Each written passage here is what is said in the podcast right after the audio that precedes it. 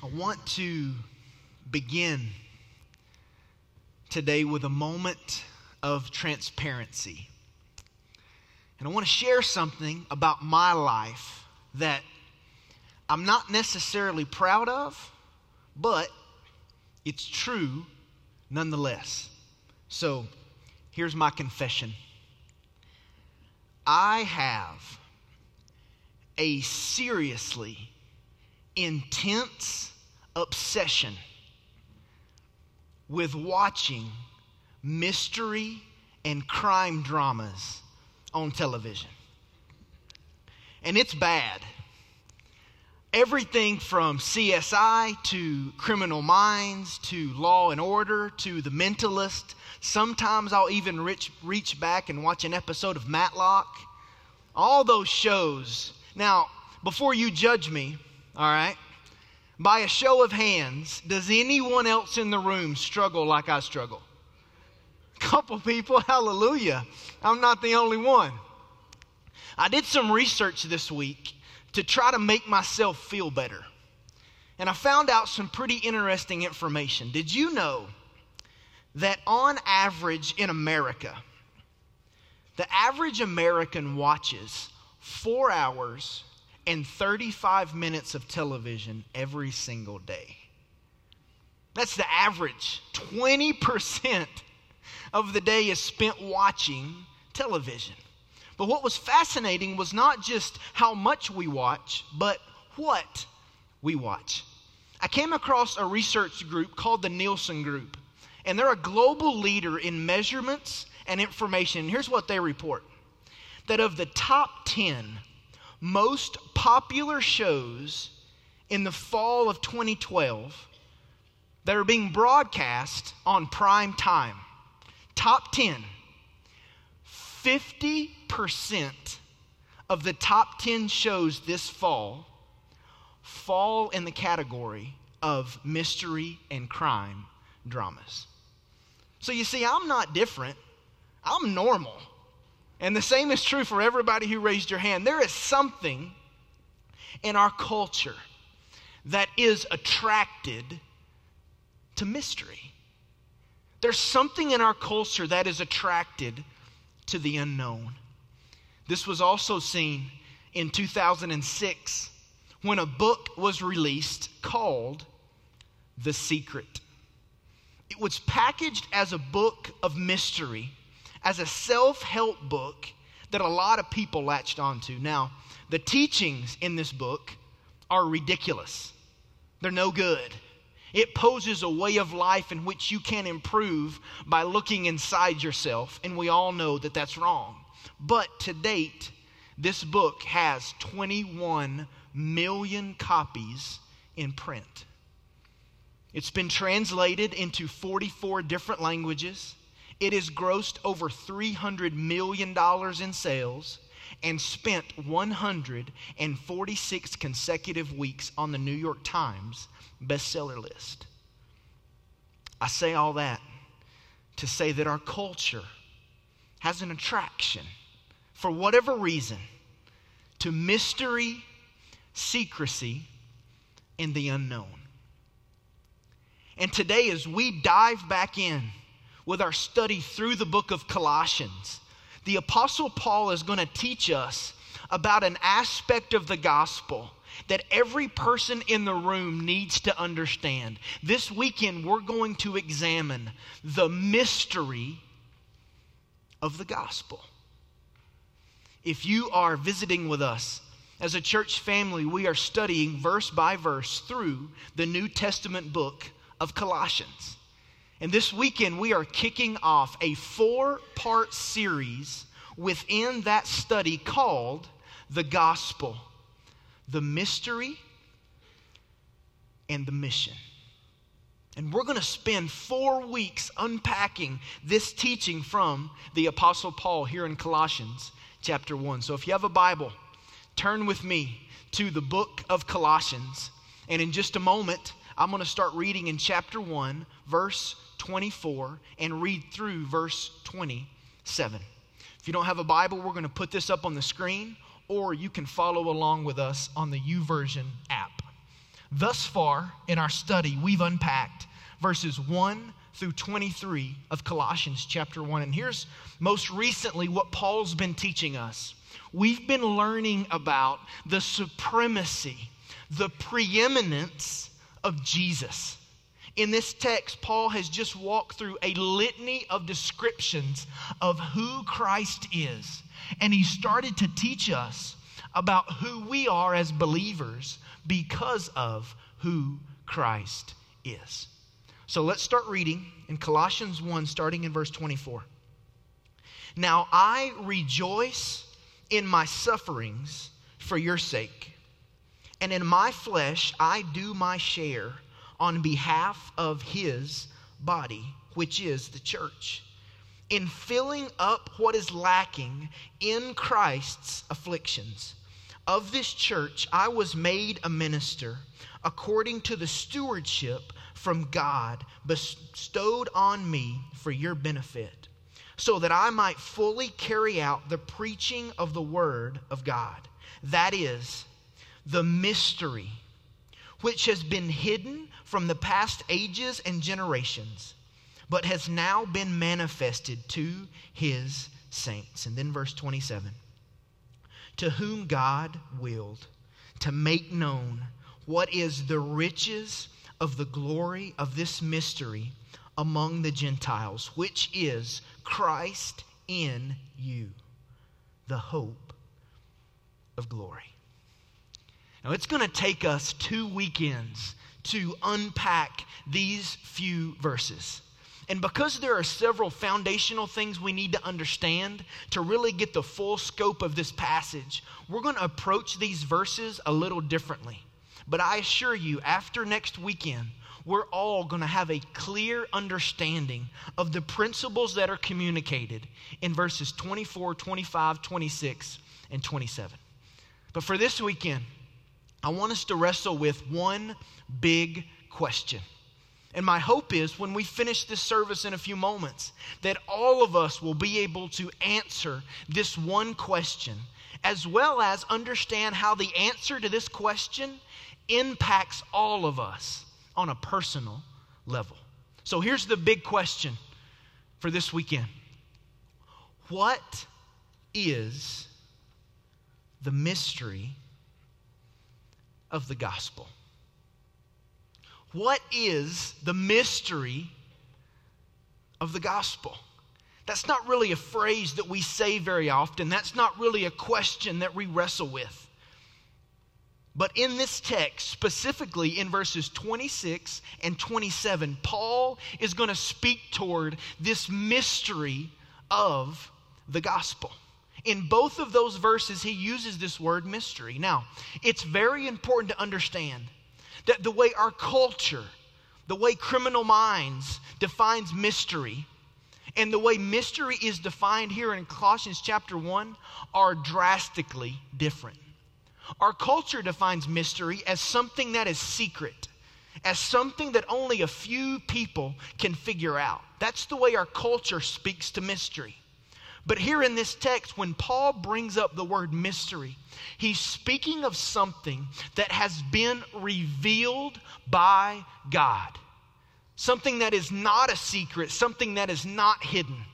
A couple of words that we could use instead of mystery would be the words revelation, to be revealed, or publication, to make public.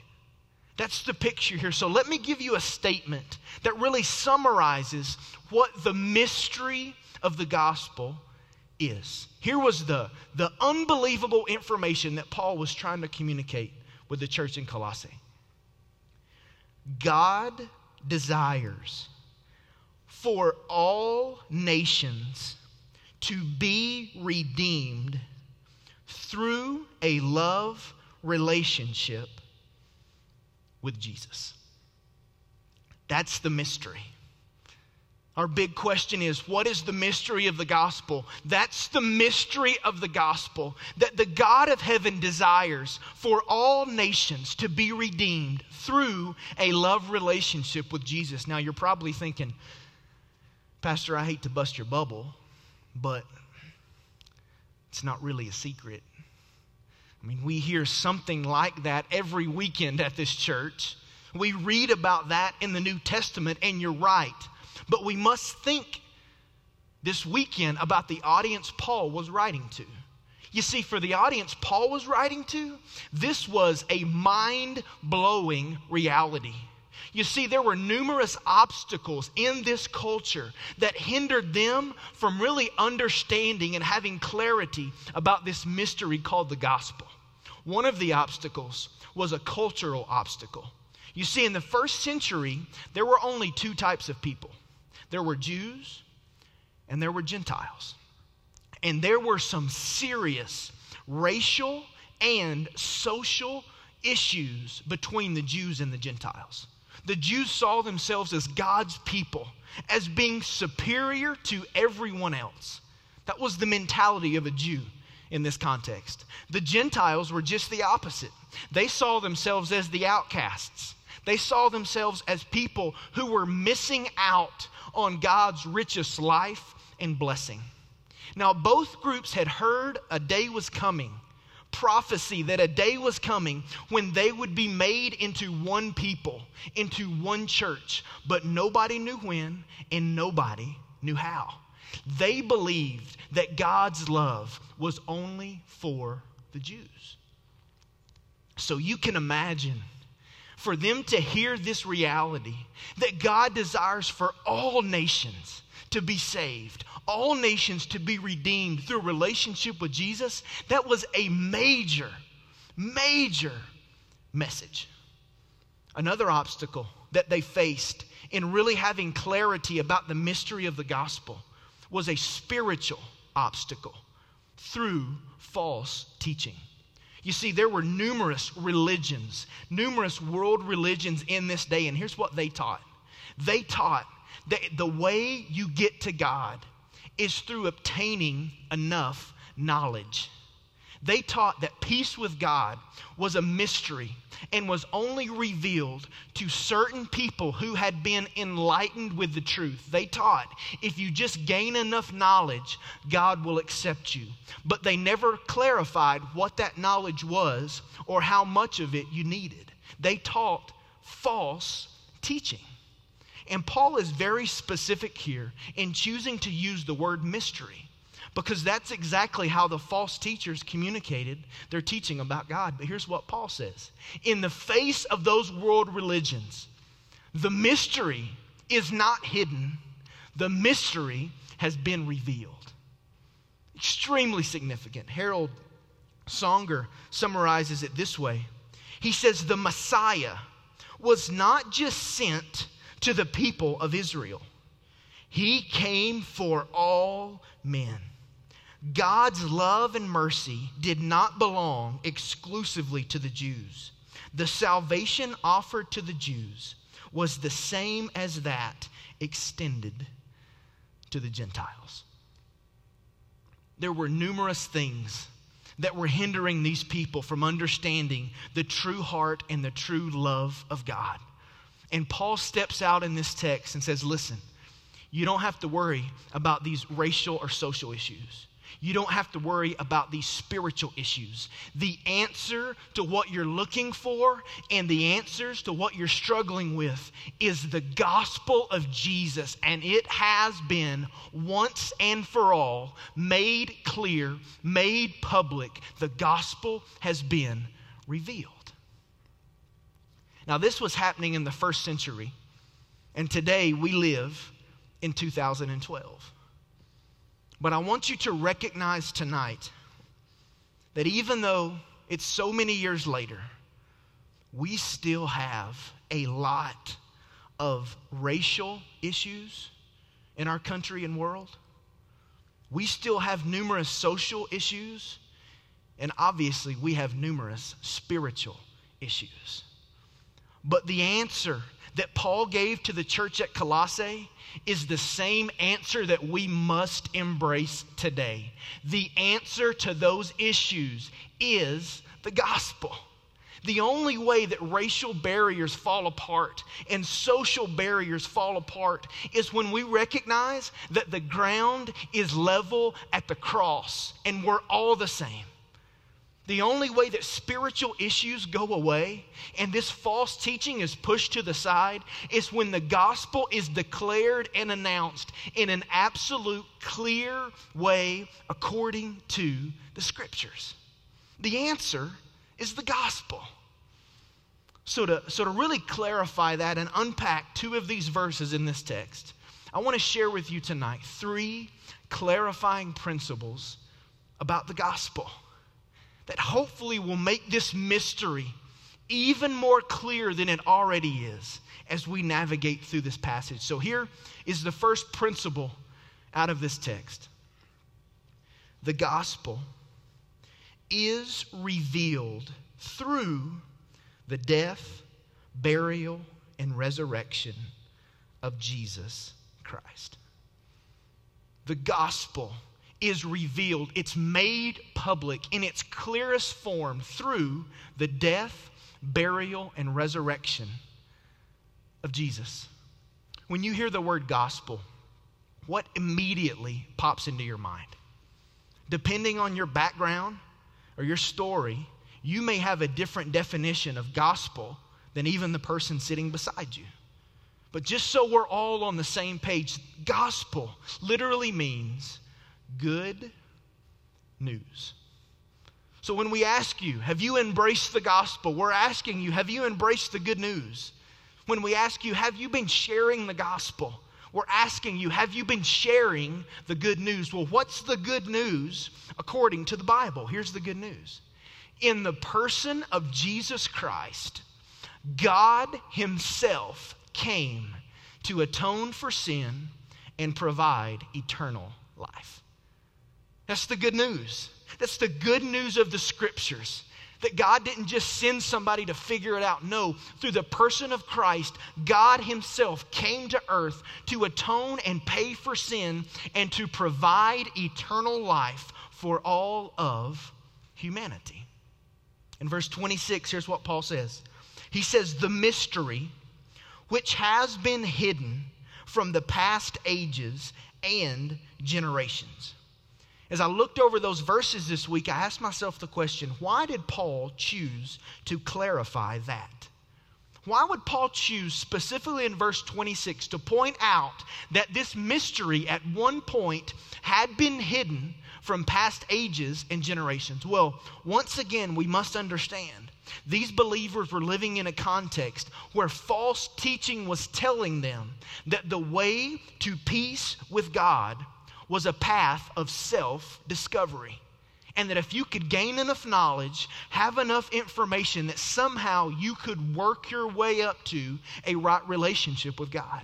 And Paul clarifies in verse 26 and said this, listen, this mystery was hidden, and the only way it was revealed was because of God. It wasn't that people worked for years and years to figure it out. It wasn't that a person was smart enough or sharp enough or talented enough. No, at the point in time, God sent His Son. And because of God, this mystery of the gospel was revealed, not because of human effort.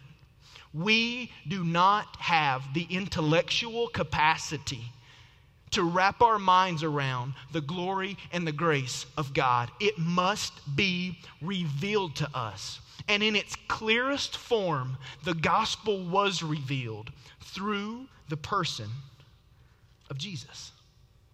The New American Commentary says it this way: the gospel is not a system, hierarchy, or set of regulations. It is the person and work of Jesus, which is indeed the message. When it comes to the gospel, everything rises and falls on Jesus. One of the enemy's greatest tricks is to get us to overcomplicate this message and to teach things and focus on things that really don't matter. If you want to understand the gospel, look at Jesus. His life was a perfect life. His death was a substitutionary death. His resurrection gave Him all authority in heaven and on earth and under the earth. And we sit here today being given an invitation from our Heavenly Father to embrace the work and life of Jesus by faith, and through that, to walk in a relationship with the God who made us. That's the gospel. That's what was revealed through the death, burial, and resurrection of Jesus. The Apostle Paul not only wrote Colossians, another book that he wrote is the book of Galatians. And here's what he says in Galatians chapter 6. He says, "May it never be that I would boast except in the cross of our Lord Jesus Christ, through which the world has been crucified to me and I to the world." He says, if I have any joy or any confidence or any reason to brag, it's because of Christ, not because of me. One of the great indicators that really reveals if a person understands the gospel, if a person is a mature disciple or a mature believer, is seen by what they give credit to. You see, over time, one of the enemy's most subtle strategies is to get us to think that we have something to do with God's activity in us and through us. It's very, very subtle. But those of us who walk with God the closest recognize just how little we have to do with God's activity in us and through us. So just to be clear, this weekend I want to share with you exactly what we deserve the credit for, what you and I deserve all the glory for. You ready? This is what you and I deserve all the glory, honor, and praise for. An eternity separated from God, in the condition of spiritual death. That's what we earned. That's what no one can take away from us. We deserve all the credit for an eternity separated from God because of sin and spiritual death. Now listen, anything beyond that, all the glory, honor, and praise goes to Jesus. Anything. It's nothing we earned. It's not because we're that good. It's not because we're that sharp. Our best got us spiritual death and an eternity separated from God. But God, in His grace, chose to love us even when we did not love Him back. And through faith offers us life out of the pit and turning us to a place where we can be spiritually alive, not just for today, but for eternity. I'll remind you what the scripture says. It says Christ in you, not Christ and you. That's a very important distinction. You see, the gospel is not Christ plus us. It's not Christ and us. It's His very life inside of us. That's the mystery. That's the mind-blowing message that God does not just give us instructions and tell us to figure it out, but He sends His very life through His Spirit to dwell in us and press Himself out of us as we walk with Him by faith.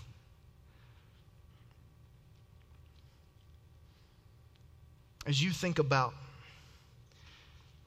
this reality, and really the word that we're talking about here, the defining characteristic of people who understand this, here's the word: humility. Understanding who He is and understanding who we are. Listen to this statement.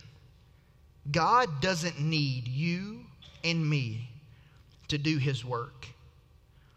We are simply servants, invited to serve by His kindness, not because of our cleverness. The reason that Jesus' death, burial, and resurrection was so extreme is because our sin was so dark and we were in such a bad place. And so the invitation of the gospel is not an invitation to come and try harder or to figure out what the Christian life looks like. The invitation of Jesus is an invitation to completely surrender. It's an invitation to say, Lord, I tried my best and it earned me nothing but an eternity separated from you. Lord, I lay my life before you and I invite you to invade me and press your very life out through me. That's the invitation of the gospel. Let me ask you a question. Are you trying to figure out the Christian life instead of letting Christ live his life through you? We naturally have a performance mentality. We think that we have to work in order to earn something. It's true in our relationship with God, but understand this tonight. God's love for you does not go up and down based off your performance. God loves you unconditionally. The other way that we're naturally tempted to perform is in our relationship with other people. We're really good at faking it, even when things are not going so well. We easily do that, and we develop this form of Christianity that is really, if we're honest, us trying to look spiritual when we know in our hearts it's not what God intended. And we're hesitant to go before our Heavenly Father and say, Lord, would you forgive me for performing? I surrender. Max Lucado said this. He says, we applauseaholics have done it all. Drop names, sung loudly, dressed up to look classy, dressed down to look cool. Quoted authors we've never read, spouted Greek we've never studied. For the life of me, I believe Satan trains battalions of demons to whisper one question in our ears. What are people thinking of you? And Jesus knew this. That's why he was so clear in the Gospels to say, when you come to me, I'm asking you to come and to die, that I might press my very life out through you. See, Jesus does not just want a better version of us. He wanted to reveal to us through his death, burial, and resurrection that we can't, but that he can. Here's a second clarifying principle about the gospel. The gospel changes lives. The gospel message is not just inspirational literature or a special story. The gospel is a life-changing message. In verse 27, Paul goes on to say this, but has now been manifested to his saints. He's saying this message, it's been made known to who? He did not say people.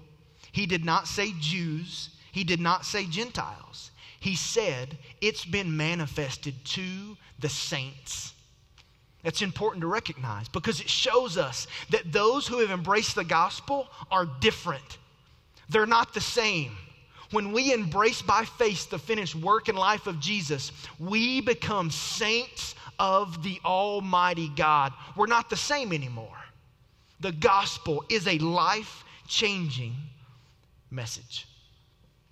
One of the comments that, unfortunately, I hear quite a bit as I counsel and just talk with different people, they'll share with me about how they're hurting or they're walking through a major crisis or something's going on. And often I'll just ask, well, tell me about your faith. Have you ever come to a place where you've put your faith in Jesus Christ? And often I'll hear a statement like this.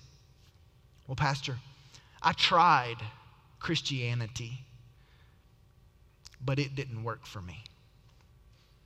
And in those moments, I get really, honestly, I get frustrated. Because when someone says that, what that means is either someone taught them an incorrect understanding of the gospel or they have interpreted an incorrect gospel. Because you see, when we talk about Christianity, it's not just getting some behaviors right. It's not just earning a new to-do list. When we talk about Christianity according to the Bible, we are talking about a life-altering relationship with Jesus Christ. Not religion, not do's and don'ts, not a set of rules. It's a relationship in which you and I, by faith, get to walk with the God of heaven. Jesus is not looking to improve us. Jesus is looking to invade us and to press his life out through us as you and I embrace the gospel. I want to put a number up on the screen, and the number is 1,918.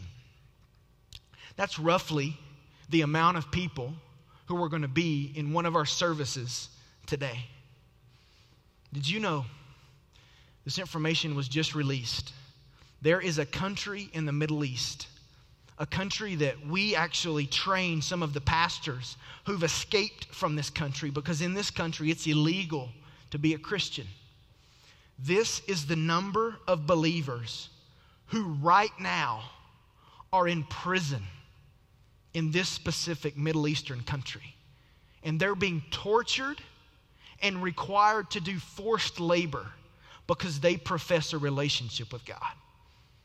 Now, why would they do that? Why would they experience prison and torture and all of these awful things? Well, it's not because they had a behavioral change called religion. No, it's because they had a meaningful encounter with Jesus and it radically changed their life. That's the only reason that that makes sense. That's the only reason that you would count prison worth it, is if your life had been radically changed. J.D. Greear said this: being able to articulate the gospel with accuracy is one thing. Having its truth captivate your soul is quite another. My fear is that there are people who attend our services every weekend, and you can get your head around the facts about the gospel, but here's my question tonight. Have you had a life-altering encounter with the living Son of God that has changed your life? Because the gospel of the Bible is a life-changing message.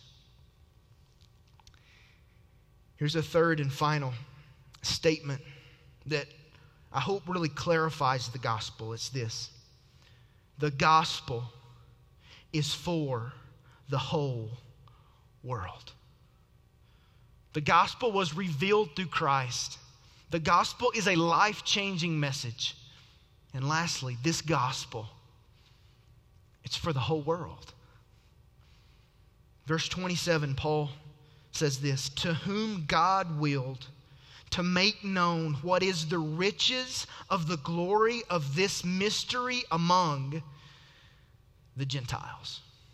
Now, we've already unpacked one of the reasons the gospel going to the Gentiles was significant. It proved that God loved the whole world, not just a specific group. But there's another side that makes this extremely significant.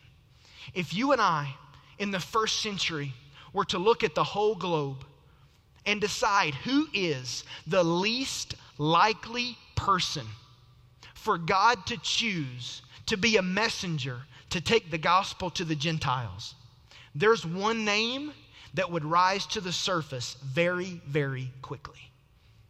The most unlikely person to be a messenger of the gospel to the Gentiles and to the rest of the world was absolutely the Apostle Paul.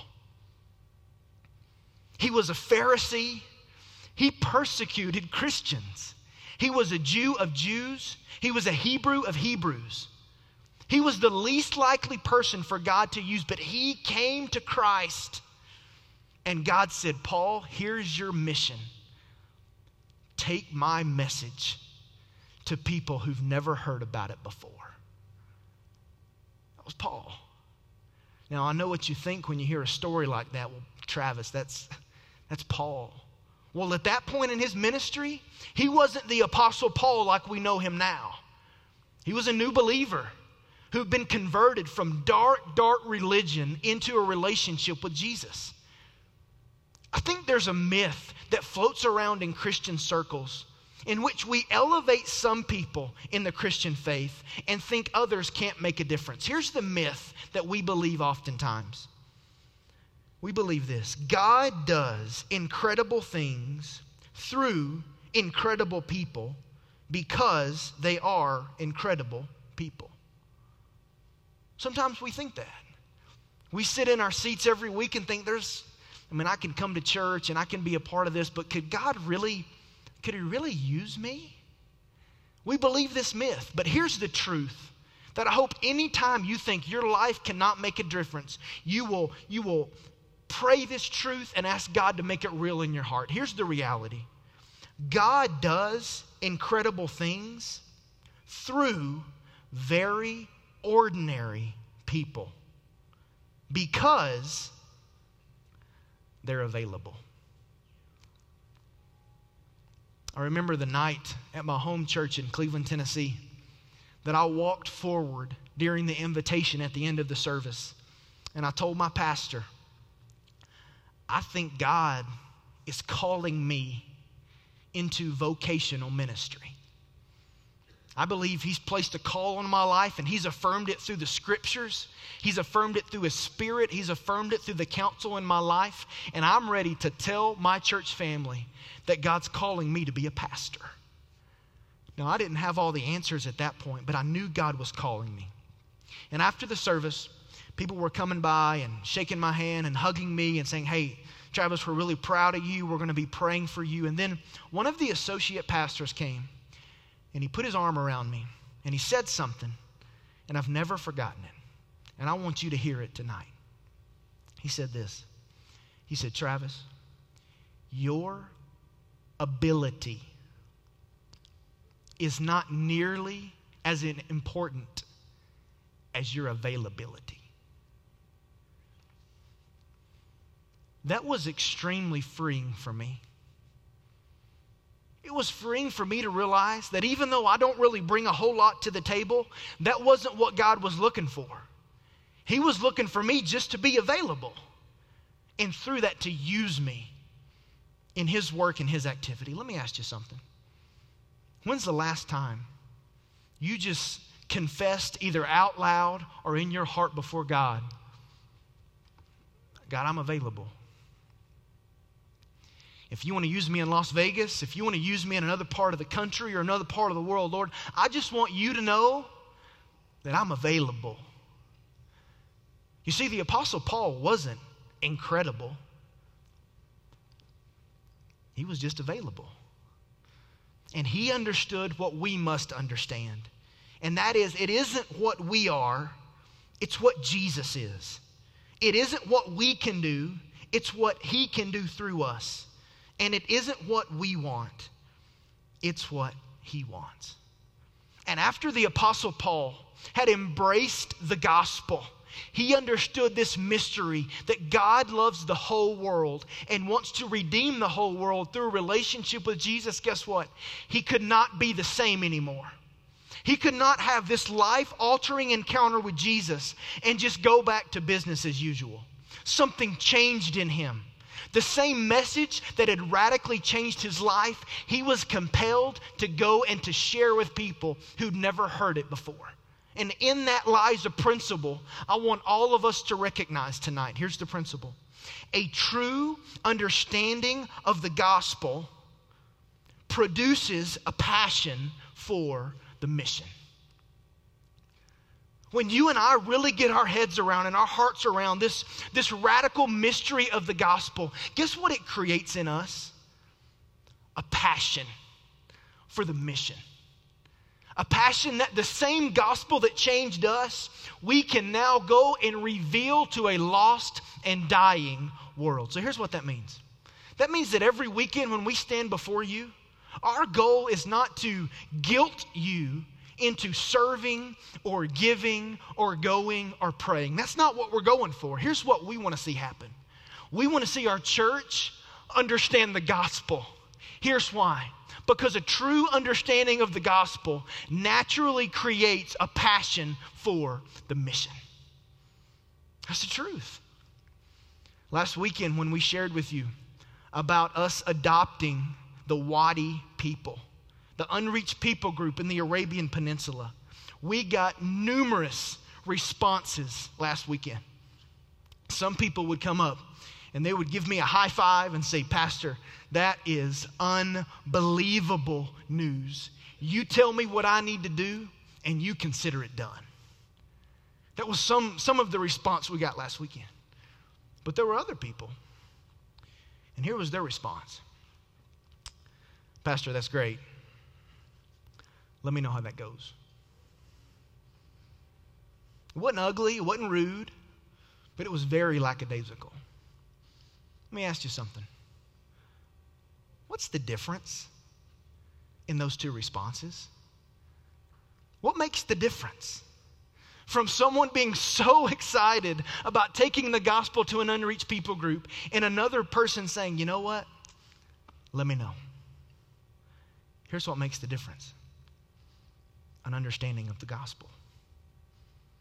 Understanding that God loves the world.